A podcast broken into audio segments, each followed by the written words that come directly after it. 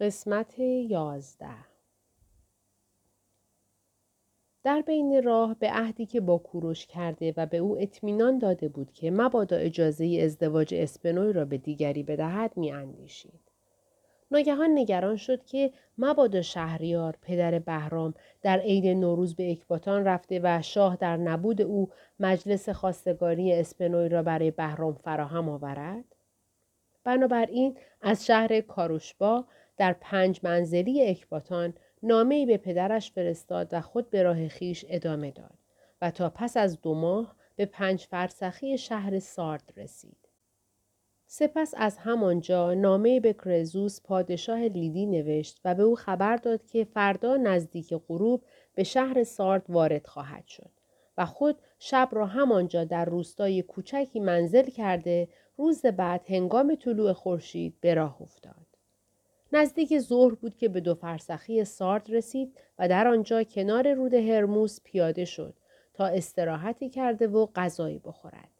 این کار نیز تا حدود یک ساعت بعد از ظهر به طول انجامید. طبق معمول سیاگزار باید همان هنگام سوار شده و به راه بیفتد. زیرا هم از خستگی بیرون آمده و هم غذا خورده بود. اما چون ورود خود را به کرزوس نزدیک غروب اعلام کرده بود و راه هم بیش از دو فرسخ باقی نمانده بود اگر به راه می افتاد دو ساعت به غروب مانده به شهر سارد می رسید. بنابراین تصمیم گرفت که یکی دو ساعت دیگر نیز همانجا بماند. پس با چند نفر از همراهانش به قصد گردش به کنار رود هرموس رفت. در آنجا به باقی رسیدند که کنار رود بود و چون جای مصفا و خوش آب و هوایی به نظر می رسید همانجا کنار رودخانه نشست و مشغول تماشای جریان آب شد. او بسیار مایل بود که هرچه زودتر زمان بگذرد و به پایتخت لیدی رفته از اوضاع دربار کرزوس با خبر شود. ولی گویی زمان به کندی سپری می شد. هنوز نیم ساعت نگذشته بود که از نشستن خسته شد. از جا برخواست و کمی آنسوتر رفت. شاید چیز تازه‌ای توجهش را جلب کند. هنوز آنقدر دور نشده بود که صدای فریادی را از رودخانه شنید. وقتی دقت کرد متوجه شد که صاحب صدا دورتر از او در آب افتاده. گاهگاهی سرش را از آب بیرون آورده و طلب کمک می کند. با کمی دقت و با توجه به صوت صدا و گیسوان پخش شده روی آب متوجه شد که او زنی است که قوای خود را نیز رفته رفته از دست می دهد. پس خیلی سریع و با لباس خود را به داخل آب پرتاب نمود و به طرف آن زن شنا کرد. تا نزدیکی آن زن آب تا کمر او بود اما کمی جلوتر آب چنان عمیق شد که از قامتش فراتر رفت. پس به ناچار زره و شمشیر را از خود دور کرد و شناکنان خود را به غریق رساند. با نزدیک شدن به او مشتی از گیسوانش را گرفت و به عقب کشید. وقتی به کم عمقترین جای رودخانه رسید پاهایش را بر زمین گذارد و غریق را از آب خارج کرد. وقتی صورت خود را پاک کرد در برابر خود دختری تقریبا 17 ساله دید با پیراهنی از حریر سبز، گردنبند زرین و گوشواره هایی که دو خوشه مروارید درشت و قیمتی داشت. اینها همه دلالت می کرد بر اینکه او دختری است از خانواده متمول و قامت بلند، گیسوان سیاه، سیمای سپید، بینی کشیده و باریک، ابروان نازک و قوسدار و زنخ فرو رفتهش همه حکایت بر زیبایی او می کرد. ولی با همه اینها چشمهایش بسته بود. مژگان سیاهش به هم چسبیده و رنگ لبهای سرخش که به سفیدی می گرایید خبر از بیهوشی او می‌داد. سیاگزار قدری سرش را رو به پایین نگه داشت تا آبهایی را که خورده بود از دهانش فرو ریزد. سپس او را به پشت خوابانید و دست بر قلبش گذاشت. با کمی دقت متوجه شد که هنوز نمرده است. پس منتظر به هوش آمدنش شد. نیم ساعتی نگذشته بود که آن دختر چشم گشود و به سیاگزار نگاه کرد. اما دوباره چشم بر هم گذاشت.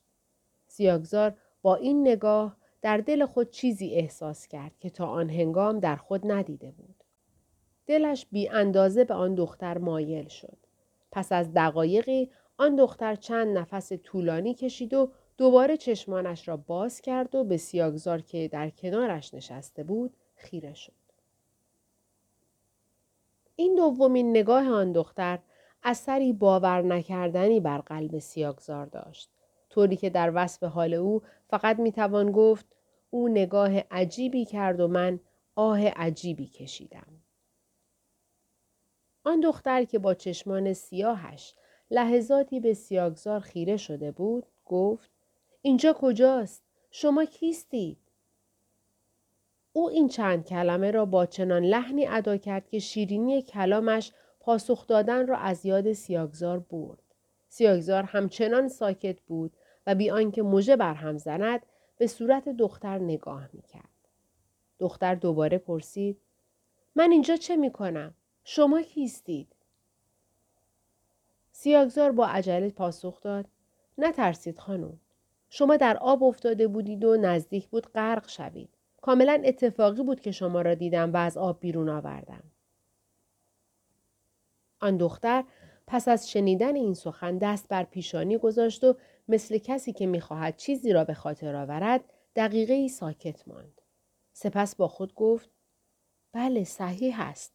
من کنار رودخانه آمده بودم و به دنبال مرغابی که به پایش تیر زدم وارد رودخانه شدم. همانجا ناگهان آب پای مرا از زمین کند و داخل آب کرد. و می‌خواست بلند شود و بنشیند که چون حالش خیلی خوب نشده بود چشمش سیاهی رفت و نزدیک بود نقش زمین شود که سیاگزار فورا او را در بغل گرفت تا سر جایش بنشیند که دختر سرش را بر سینه سیاگزار تکیه داد و چند نفس عمیق کشید.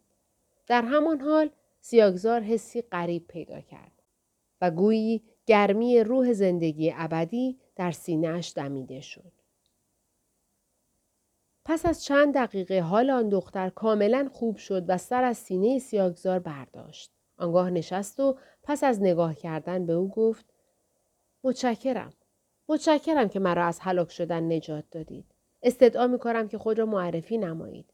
شما چه کسی هستید و من باید از چه کسی تشکر کنم؟ سیاگزار با اندکی تعمل گفت من از اهالی مملکت مات هستم و نامم سیاگزار است. قصد دارم به شهر سارد بروم. حال از شما خواهش می‌کنم که خود را معرفی کنید و به تفصیل حکایت غرق شدن خود را شهر دهید. من من دختر برادر شاه پادشاه لیدی هستم و نامم جوپیتر است. برخلاف دختران این سرزمین به سواری و تیراندازی بسیار علاقمندم و هر روز برای شکار کردن از شهر خارج شده و اطراف می‌زنم. امروز هم بر حسب عادت بیرون آمدم و در کنار رودخانه جایی که در وقت تقیان آب همیشه آب در آنجا جمع می شود و مرغابی زیاد دارد یک مرغابی با تیر زدم. مرغابی وارد رودخانه شد و من نیز به همراهش وارد آب شدم تا شاید بتوانم شکار خود را بگیرم. در آن هنگام نوکران و کنیزان از من دور بودند. ناگهان آب پای مرا از زمین کند و به داخل آب کشاند. چند بار سر از آب بیرون آوردم و فریاد کشیدم که سرانجام شما رسیدید و اکنون اینجا هستم. هنوز حرف جوپیتر تمام نشده بود که صدای پای چند اسب و هم همه سوارانش به گوش رسید.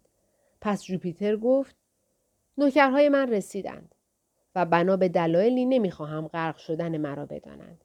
گرچه لباسهایم خیس است اما نمی‌خواهم بدانند که نزدیک هلاکت بودم زیرا ممکن است به پدرم بگویند و او با شنیدن این حرف مرا از شکار منع کند پس خواهش می‌کنم که این مطلب را اظهار نفرمایید و به من اجازه بدهید تا پیش از رسیدن آنها از شما خداحافظی کرده نزد آنها بروم امیدوارم این مطلب میان من و شما پنهان بماند و در حالی که خود را برای رفتن آماده می کرد ادامه داد از شما عذر می خواهم و از صمیم قلب متشکرم که مرا از مرگ نجات دادید.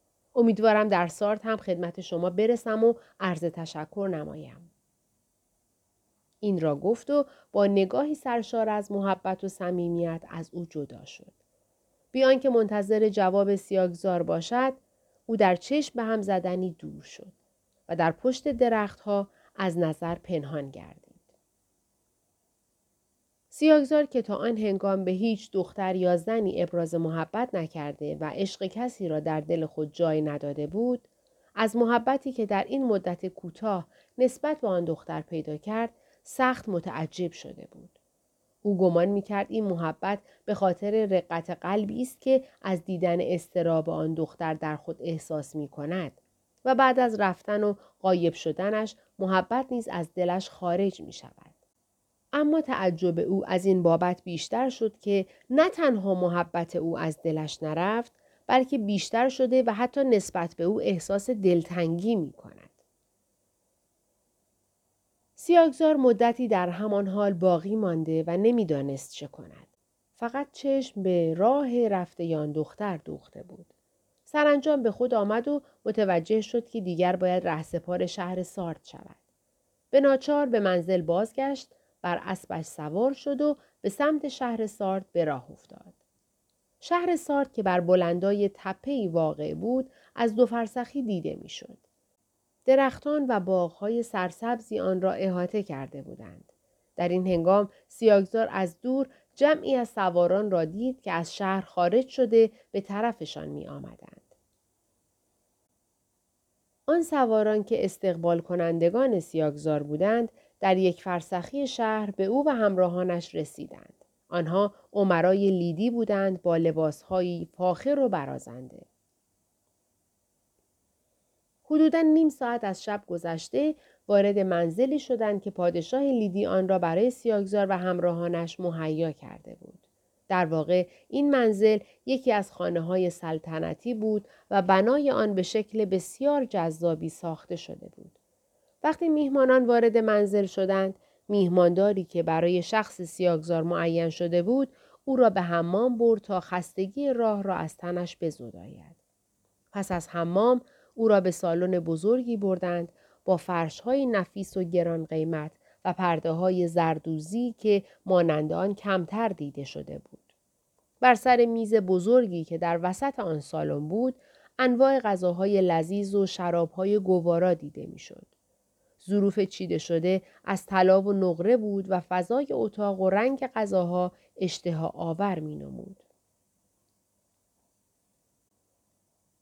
سیاگزار پس از خوردن غذا به خوابگاهی که برایش آماده شده بود رفت. او در اثر آن مسیر طولانی بسیار خسته شده و نیاز به خواب و استراحت داشت. ولی به محض وارد شدن به رخت خواب به یاد آن دختر افتاد و خواب به کلی از چشمانش دور شد. او با خود گفت خدایا آیا باز هم این دختر را می بینم؟ آیا ممکن است باز هم از لبان نازنینش سخنان شیرین بشنوم؟ خدایا این چه محبتی است که از این دختر در دل من باقی مانده؟ چگونه می توانم به وسال او برسم؟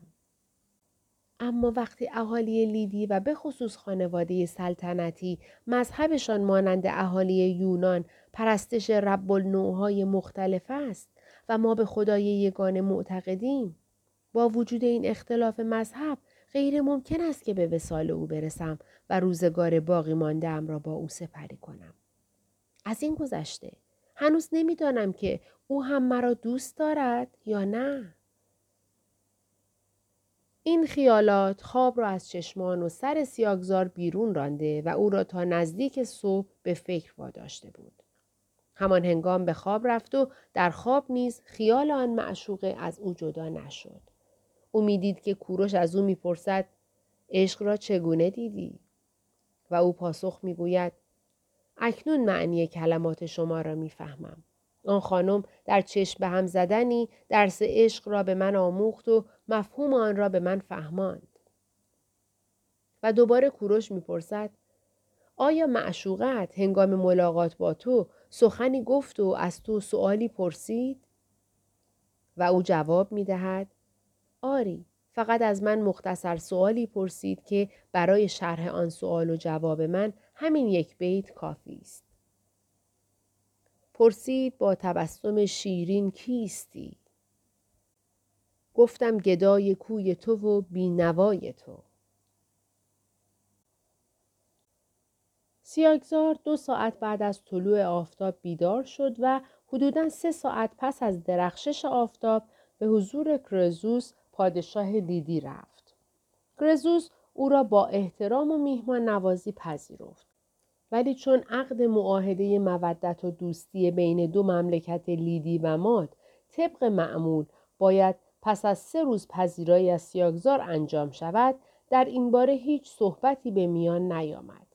در مدتی که شاه و سیاگزار با هم بودند صحبتهای دوستانه و صمیمی رد و بدل شد و این دیدار تا ظهر به طول انجامید. پس از آن ملاقات چند ساعته سیاگزار به منزل مراجعت کرد و سه ساعت به غروب مانده میهماندار مخصوص آمد و گفت اگر شاهزاده خیال گردش در شهر را دارد برای راهنمایی حاضر به خدمتم و اگر مایل به سواری و گردش در بیرون شهر باشند اسب تازه نفس برای اسب سواری حاضر است. سیاگزار پس از تأمل کوتاهی پاسخ گفت میل دارم اندکی در اطراف شهر گردش کنم. میهماندار به دیده منت پذیرفت و هر دو بیرون رفته و با اسبهایی مزین به زین و یراق ممتاز به راه افتادند. جمعی از ملازمان سیاگزار نیز همراهیشان نمودند.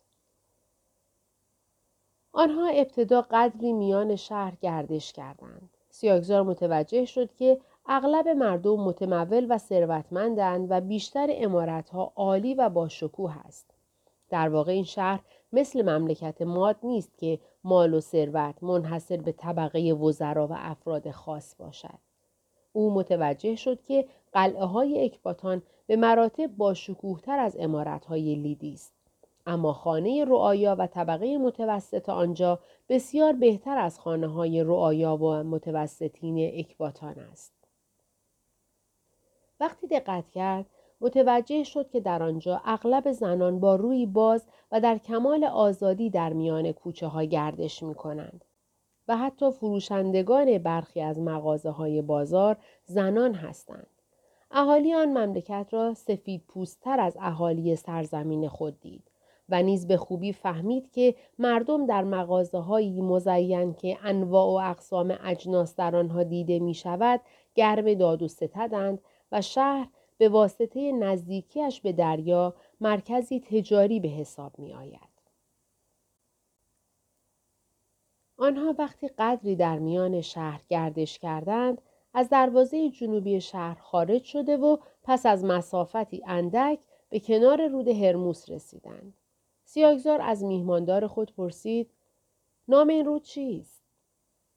این رود موسوم به هرموس است که شما در دو فرسخی این شهر آن را دیدید. قلب سیاگزار با شنیدن این جمله به تپش افتاد و حالش دگرگون شد. پس موضوع صحبت را عوض کرد و گفت آنطور که مشاهده کردم اهالی لیدی اغلب دو گروه برزگر و تاجرند. از هنگام ورود به این مملکت مردمان جنگی کمی دیدم. آری درست میفرمایید. مردمان جنگی در مملکت ما نسبت به مملکت شما بسیار کمتر است. البته این موضوع دلیلی نمی شود بر اینکه این مملکت از این نظر بر ممالک مجاور کاستی دارد. زیرا در میان ایلات و سپاهیان اینجا هنوز پهلوانان و شجاعانی یافت می شود که هر یک همچون لشکری عظیم جانفشانی می کنند. البته این مطلب عمومیت نداشته و روز به روز از تعدادشان کمتر می شود. علت چیست که از تعدادشان کاسته می شود؟ اهالی این مملکت به دلیل تجارت با شهرهای ممالک مجاور و نیز زراعت در زمینهای حاصلخیز آناتولی متمول شده و طبیعی است که ثروت و مال و خوشگذرانی بیش از حد آنها را از فکر جنگ و فتوحات باز داشته است. به همین دلیل هم هست که مردم برخلاف گذشته دیگر به مشق تیراندازی و شمشیرزنی مشغول نمی شوند. به عنوان مثال در مملکت شما ممکن است زنان نیز در تیراندازی مهارت داشته و به شکار روند در حالی که اینجا حتی مردها هم تمایلی به این کار ندارند سیاگزار فرصت را قنیمت شمرد و گفت ولی دیروز هنگامی که در دو فرسخی شهر بودم دختر جوانی را دیدم که در کنار رود هرمز با ملازمان خود مشغول تیراندازی بود. میهماندار سخن سیاگزار را قطع کرد و به سرعت پاسخ گفت. آری، او دختر برادر اعلی حضرت است که از کودکی به تیراندازی علاقه داشت. گمان می کنم که در بین جوانان سلطنت و تیراندازها کسی به مهارت او نباشد. او آنقدری که به تیراندازی می پردازد به کارهایی که دختران جوان و همسن و سالش مشغولند اهمیت نمی دهد. هرچه پدر و مادرش او را منع می کنند فایده ای ندارد و تمام ساعات روز را با جمعی از ملازمان و کنیزان خود به شکار می گذراند. چه بسیار اتفاق افتاده که یک ساعت از شب گذشته به شهر می آید و اول آفتاب دوباره سوار شده راه صحرا را در پیش می گیرد. او اغلب به کنار رود هرموس آمده به شکار مرغابی می پردازد. در سوارکاری نیز مهارت زیادی یافته و فکر نمی کنم کسی همتای او باشد. در همه شهرهای لیدی به این هنر معروف است.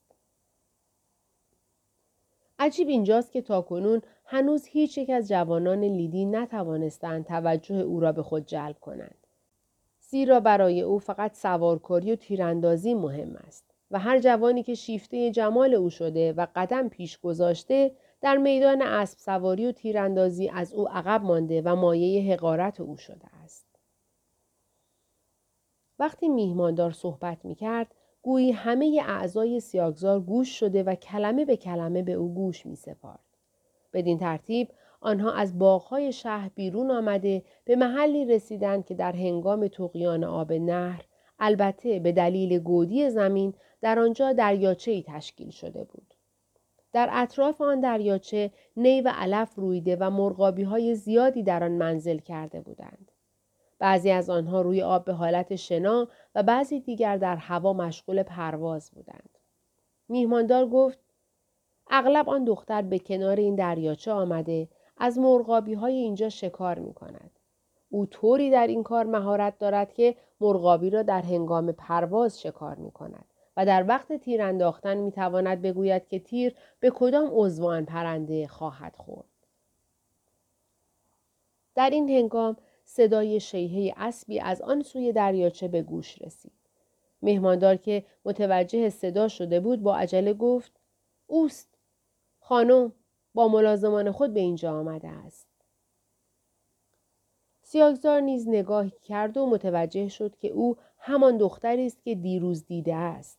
او سوار اسب کرند شده، لباس آسمانی رنگ پوشیده، زلف سیاه و مجعدش به قد چهار انگشت تاب خورده و بالا رفته.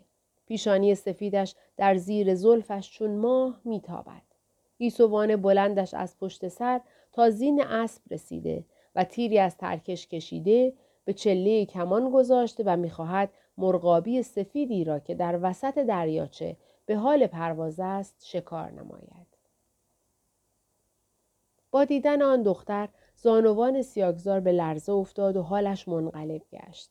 اسب خود را به طرف دیگری راند و از میهماندار قدری دورتر ایستاد تا او متوجه اوضاع درونیش نشود. مدتی گذشت تا بالاخره حالش بهتر شد. دیگر دست و پایش نمی لرزید. پس تیری از ترکش کشید به چله کمان گذاشت و مرغابی کوچکی را که بالای سر خانم در پرواز بود نشانه رفت. ناگهان تیر سیاگزار به پرواز درآمد و آن مرغابی در چند قدمی آن خانم بر زمین افتاد. آن دختر نگاهی به جهت پرواز تیر که سیاگزار ایستاده بود انداخت. اثر نگاه او بر سیاگزار کمتر از اثر تیر در بدن آن مرغابی نبود. پس بی اختیار این بیت را بر لب جاری ساخت. دیگر کمان مکش که خدنگ نگاه تو بیش از خدنگ شست تو در سینه جا کند. سپس آن دختر نگاه خود را به میهماندار انداخت و باری دیگر به سیاگزار چشم دوخت و انگشتش را بر لب نهاد. بدین مفهوم که در نزد میهماندار با او اظهار آشنایی نکند و سخنی از واقعه دیروز به میان نیاورد. آنگاه یکی از کنیزان خود را صدا زد و گفت برو ببین کسی که این مرغابی را زده چه کسی بوده و او را بگو تا نزد من بیاید. سیاگزار نیز خود را به نزدیکی میهماندار رساند تا از موضوع مطلع گردد. میهماندار آهسته به کنیز گفت برو به خانم عرض کن که این شخص محترمترین شاهزاده مملکت ماد است و نزد اعلی حضرت اموی شما بسیار عزیز می باشد. پس خوب نیست که شما این گونه او را مکلف کنید. سیاگزار که این سخن را شنید خیلی سریع پرسید موضوع از چه قرار است؟ میهماندار پاسخ داد چیزی نیست یعنی موضوع مهمی نیست. نه من شنیدم که خانم مرا فرا خوانده است. من هم مایلم که نزد ایشان بروم و چنین تیرانداز قابلی را از نزدیک ببینم. این را گفت و اسب خود را به طرف آن خانم به راه انداخت. وقتی به آن سوی دریاچه رسید از ملازمان ایشان عبور کرد و درست در مقابل آن خانم ایستاد. در این هنگام نه تنها زانوان سیاگزار به لرز افتاد و دلش تپیدن گرفت که تغییری نیز در وضع ظاهری آن دختر پدیدار گشت.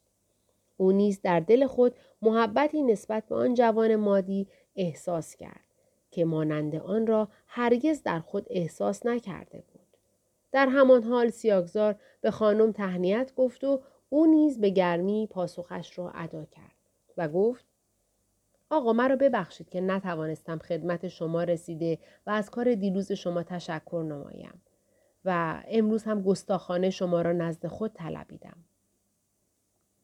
خانم محترم من دیروز به وظیفه خود عمل کردم و کار من مستوجب چنین قدردانی نیست اما اینکه شما مرا اینجا طلبیدید و من هم اطاعت کردم نیاز به عذرخواهی ندارد بلکه این من هستم که باید کمال سپاس و امتنان را از شما داشته باشم که دوباره مرا به دیدار خود نائل کردید. خانمی که جمال و لطافت زنان و شجاعت و رشادت مردان را در وجود خود یک جا دارد. ژوپیتر که تا آن هنگام جوانی را شایسته و این چنین با وقار و متین نیافته بود و خود را در برابر جوانی می‌دید که مانند او را در همه مملکت لیدی نمی شناخت ضمن اینکه در دلش محبتی از او جای داده بود و خود را در برابرش مغلوب می‌دید برخلاف عادت همیشه جواب سیاگزار را این چنین داد من هم نهایت افتخار را از شرفیابی خدمت شما دارم زیرا شما هم نجات دهنده من و هم یکی از جوانان شجاع و دلیر هستید. این را گفت و آثار شرم و حیا در صورتش ظاهر گشت. رنگ گونه هایش گلناری شد و سرش را به زیر انداخت. سیاگزار که متوجه حال او شده بود گفت خانم در شهر لیدی جوانان شجاع زیاد هستند. پس این مایه خوشبختی من است که مرا این چنین مورد مرحمت خود قرار می دهید. امیدوارم که این خوشبختی همواره با من همراه بوده و یاریم نماید و این بنده نیز همیشه مورد لطف و مهربانی شما باشم. شما کسی هستید که هم نجات دهنده من بودید و هم شجاعت و دلیریتان برایم قابل تحسین. شما تنها کسی هستید که تیراندازی او را پسندیدم. در این لحظه میهماندار جلو آمد صحبت آن دو را ناتمام گذاشت و پس از تعظیم به جوپیتر گفت اگر خانم اجازه بفرمایند عرض مختصری خدمتشان دارم جوپیتر با اشاره کردن به او اجازه صحبت داد آنگاه میهماندار چند قدمی جلوتر آمد و گفت خانم آیا این جوان را می‌شناسید؟ جوپیتر با لحنی بلندتر از میهماندار گفت نه او را نمی‌شناسم. فقط چون از تیراندازیش راضی بودم او را فرا خواندم تا نزد من بیاید. این جوان پسر پادشاه مملکت ماد است و برای تجدید عهد مودت و دوستی میان دو مملکت ماد و لیدی به اینجا آمدهاند. بنابراین به حضورتان شرفیاب شدم که او را معرفی کنم تا در اثر نشناختن ایشان برخلاف احترامات با وی رفتار نکنید. ژوپیتر پس از شنیدن این سخن نگاهی به سیاگزار نمود و به میهماندار اشاره کرد که عقب برود و آنگاه گفت سرکار شاهزاده مرا ببخشید که شما را نمی شناختم و از این بابت جسارت کرده شما را به اینجا خواستم. سیاگزار معدبانه پاسخ داد خانم این دفعه دوم است که شما بابت این موضوع معذرت خواهی می کنید. من که عرض کردم از این اتفاق بسیار متشکرم. پس خواهش می‌کنم بیش از این مرا شرمنده نفرمایید. ژوپیتر پس از شنیدن این جواب نگاهی به سیاگزار کرده و با اشاره چشم به طرف میهماندار به سیاگزار فهمان که با وجود این شخص باید رسمی صحبت کرد. پس گفت جناب شاهزاده من از این حرکت خود شرمنده ام و از شما معذرت می خواهم. و سپس اسب خود را نزدیک اسب سیاگزار آورده به بهانه خداحافظی دست او را به گرمی فشرد و آهسته در گوشش نجوا کرد. روزی که پدرم امیر آردیات به دیدن شما آمد شما یک روز بعد از آن برای بازدید به خانه ما بیایید. من آن روز را از شکار صرف نظر خواهم کرد. سپس دست سیاگزار را که در دست داشت به گونه ای فشرد که در سیاگزار حسی غریب و بلا توصیف ایجاد شد. گویی پیوند این دست خون آنها را نیز به یکدیگر پیوند داد و جریان خون در هر دو بدن سرعت گرفت. آنگونه که گویی دل آنها نیز به هم مربوط شد و از راز درونی هم با خبر شدند.